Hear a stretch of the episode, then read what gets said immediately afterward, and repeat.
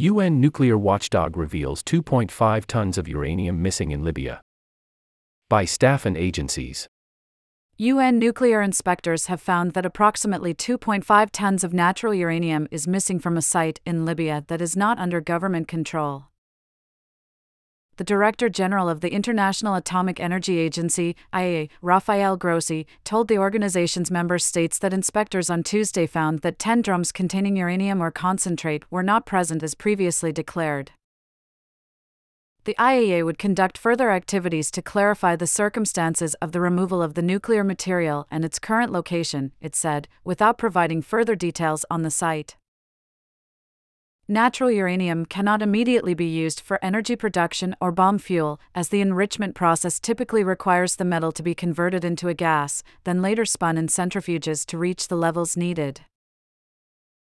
However, each ton of natural uranium, if obtained by a group with the technological means and resources, can be refined to 5.6 kilograms, 12 pounds, of weapons grade material over time, experts say.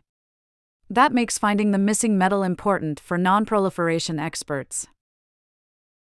The finding is the result of an inspection originally planned for last year that had to be postponed because of the security situation in the region and was finally carried out on Tuesday, according to a confidential statement from Grossi.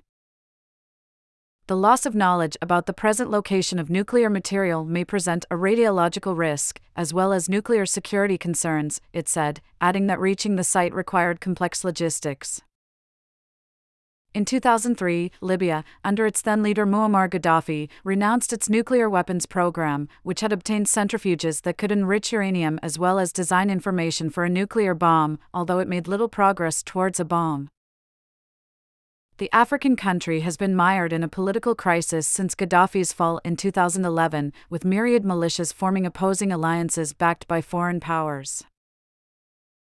Libya remains split between a nominally interim government in the capital, Tripoli, in the west, and another in the east, backed by the military strongman Khalifa Haftar. Reuters and Agence France Presse contributed to this article.